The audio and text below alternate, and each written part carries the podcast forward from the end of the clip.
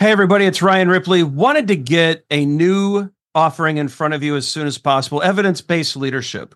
And so, as you all know, Todd Miller, myself, and Will Seeley, we're big on evidence based management.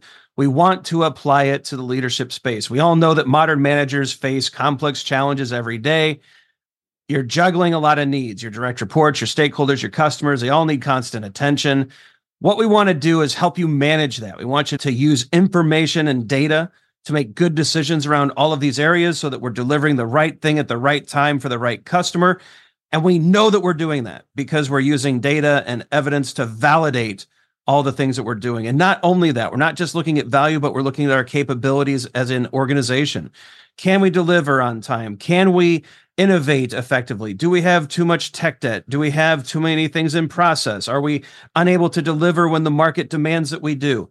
We look at all of these things with evidence based management. We merge that into a leadership uh, mindset and lens, and we enable you to make new and better decisions repeatedly based off of the data that you're collecting within your organization.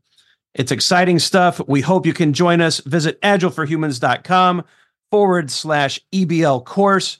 Join us in one of these offerings. We think you're going to love it. Hope you can join us. Use Agile for Humans, the number four to take another 15% off of this course. And uh, we can't wait to see you there.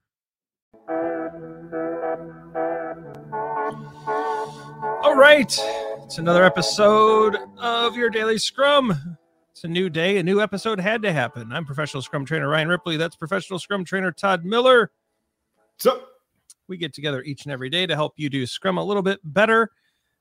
Uh, let's see. Check out the description we got a book in there. We've got some classes. Like and subscribe so you never miss a video. Share this with your friends. We're inching closer to that 10,000 subscriber mark when the merch store will open and hoodies and t-shirts galore will be available. Mm-hmm. Oh, we got some good ideas for t-shirts too. Can I can I be honest with you? You know, I just realized it makes me really nervous is that people everybody can see my toolbar right now. Maybe you should hide that. Yeah, I don't know. We're just going to let people kind of wonder what I'm doing with all those tools. That's pretty weird. Todd, I got a question for you. We'll hide part of your toolbar. Does the Agile Manifesto still matter to a Scrum team?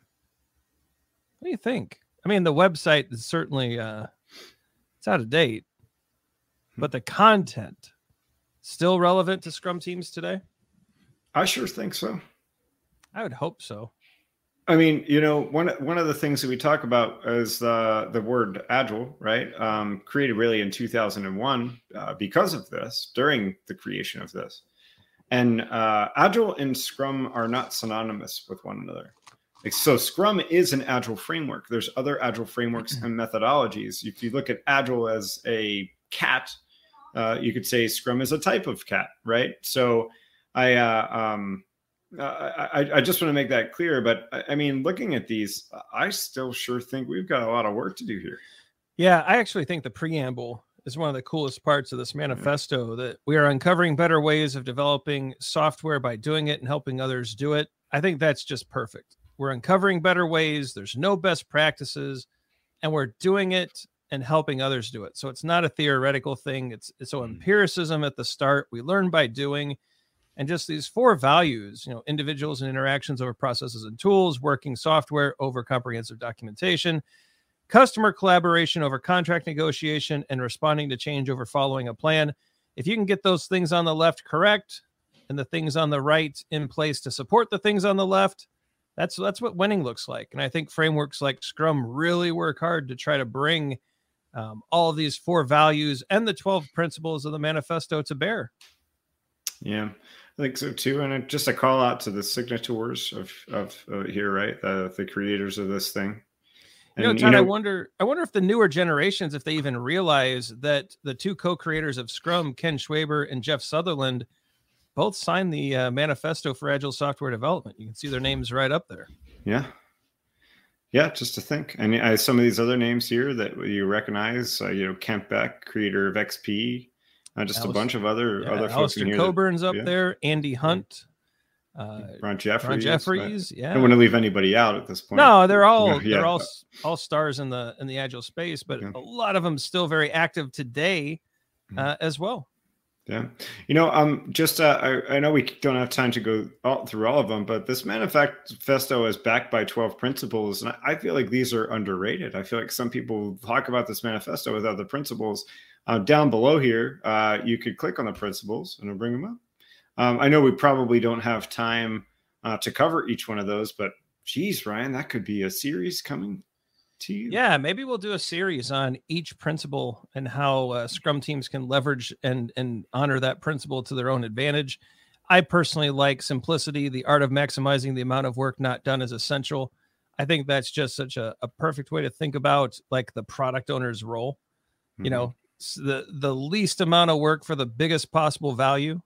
Uh, but there's some great stuff in here. Just some really awesome thoughts. I mean, this was created in February of 2001. Mm-hmm. Uh, it's 20 years old and it still holds up really, really well. I don't even think we've scratched the surface on figuring out how best to bring these 12 principles forward. You know, Todd, I think you said it best at the beginning. There's still a lot of work to do here. There is still a lot of work to do in this space. And uh, yeah, let's go do it. So, yes, if you are on a Scrum team and you have not read the manifesto, head on over to agilemanifesto.org and check it out. There's a lot of great info here. You'll probably see a series coming from us um, in the next few weeks covering the principles here, which really should be well understood. Um, but yeah, still relevant today, still important to Scrum teams, and we hope you check it out. Check it out. Be sure to like and subscribe so you never miss a video. Click that bell, it really helps us out and it gets us closer to merch. Uh, some videos are going to pop up below. Check those out. We think they're helpful. The algorithm does too. Our socials are lit. We're picking fights on Twitter. We're throwing down on not really, but we post some things occasionally that uh, you might gotta, find interesting. Look for my one or m- one of my twelve Twitter posts. That's right, the twelve posts of Twitter. The da da da da. Leave us a comment. Ask us a question. Your questions turn into videos. All right, for Todd Miller, I'm Ryan Ripley. Go out, check out the manifesto, do some great things. We'll see you tomorrow.